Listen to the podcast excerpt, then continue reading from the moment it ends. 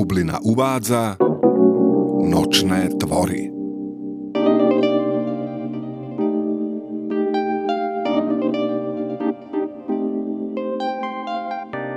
Niektoré živočíchy v noci odpočívajú zalezené v bezpečných úkrytoch, pre iné je temná noc naopak časom lovu, hry aj párenia. Sú také, ktoré sa snažia byť neviditeľné, ale sú aj iné, ktoré doslova ohúrujú svojimi žiariacimi farbami. Všetky sa však dokonale prispôsobili prostrediu, v ktorom žijú a každé z nich si našlo svojský spôsob, ako sa aj v úplnej tme zorientovať, bezpečne pohybovať či prilákať potravu. Predstavíme vám niekoľko mimoriadne zaujímavých, ale takmer neznámych a ohrozených nočných obyvateľov lesov, vôd a jaskýň.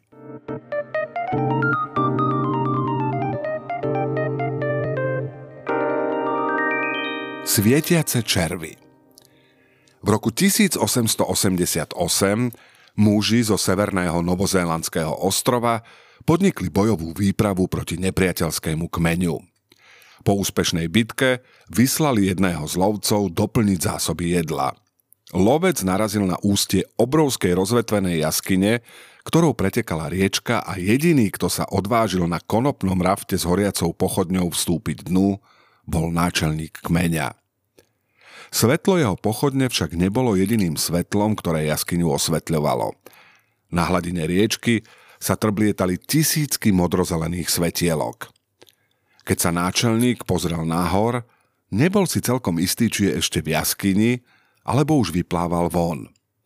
Ak by bol však vonku, muselo by sa zázračne rýchlo zotmieť. Nad ním totiž žiarili modrasté, nepokojné svetielka a kamenná klenba jaskyne sa jagala ako hviezdne nebo. To svetlo vydávali živočíchy, ktoré neskôr ľudia nazvali svietiace červy. V skutočnosti však nie sú červami, sú to larvy nenápadného hmyzu podobného komárom. Žijú na strope jaskyne, kde si zo slízkej priesvitnej hmoty budujú tunely a nadol spúšťajú hodvábne vlákna, ktoré vysia dolu ako závesy. Po nich stekajú kvapôčky slizu a v nich sa odráža svetlo, ktoré vydávajú larvy. Jaskyný hmyz vidí svetlo znásobené kvapkami a mysliac si, že smeruje ku hviezdam, vyletí až k stropu jaskyne, kde sa zamotá do lepkavej pasce. Mliečne moria Dlhé storočia vydávali námorníci plaviaci sa oceánmi strašidelnú modrozelenú žiaru, ktorá sa tiahla okolo pobrežia. Objavovala sa okolo lodí, pri nárazoch vln o útesi či okolo plávajúcich námorníkov. Námorníci nazývali takéto more mliečným, no málo kto im veril. Legendy o mliečnom mori sa považovali za rovnaké vymyslené rozprávky ako tie o morských pannách a obrovských chobotniciach. Mliečné more však na vlastné oči videl aj sám slávny prírodovedec Charles Darwin a neskôr veľké plochy modrozelenej žiary zachytili satelitné snímky, fotografie a tisícky očitých svetkov. Prečo morská voda svetielkuje a prečo len na určitých miestach? Dôvodom sú drobné, voľným okom neviditeľné prvoky, jednoduché jednobunkové živočíchy. Počas dňa sú neviditeľné.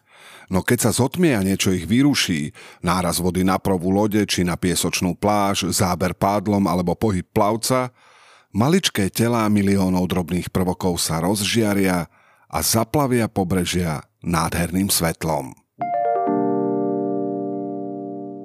Filipínsky joda – Okáľ filipínsky vyzerá trochu ako glum z pána prsteňov a trochu ako joda z hviezdnych vojen.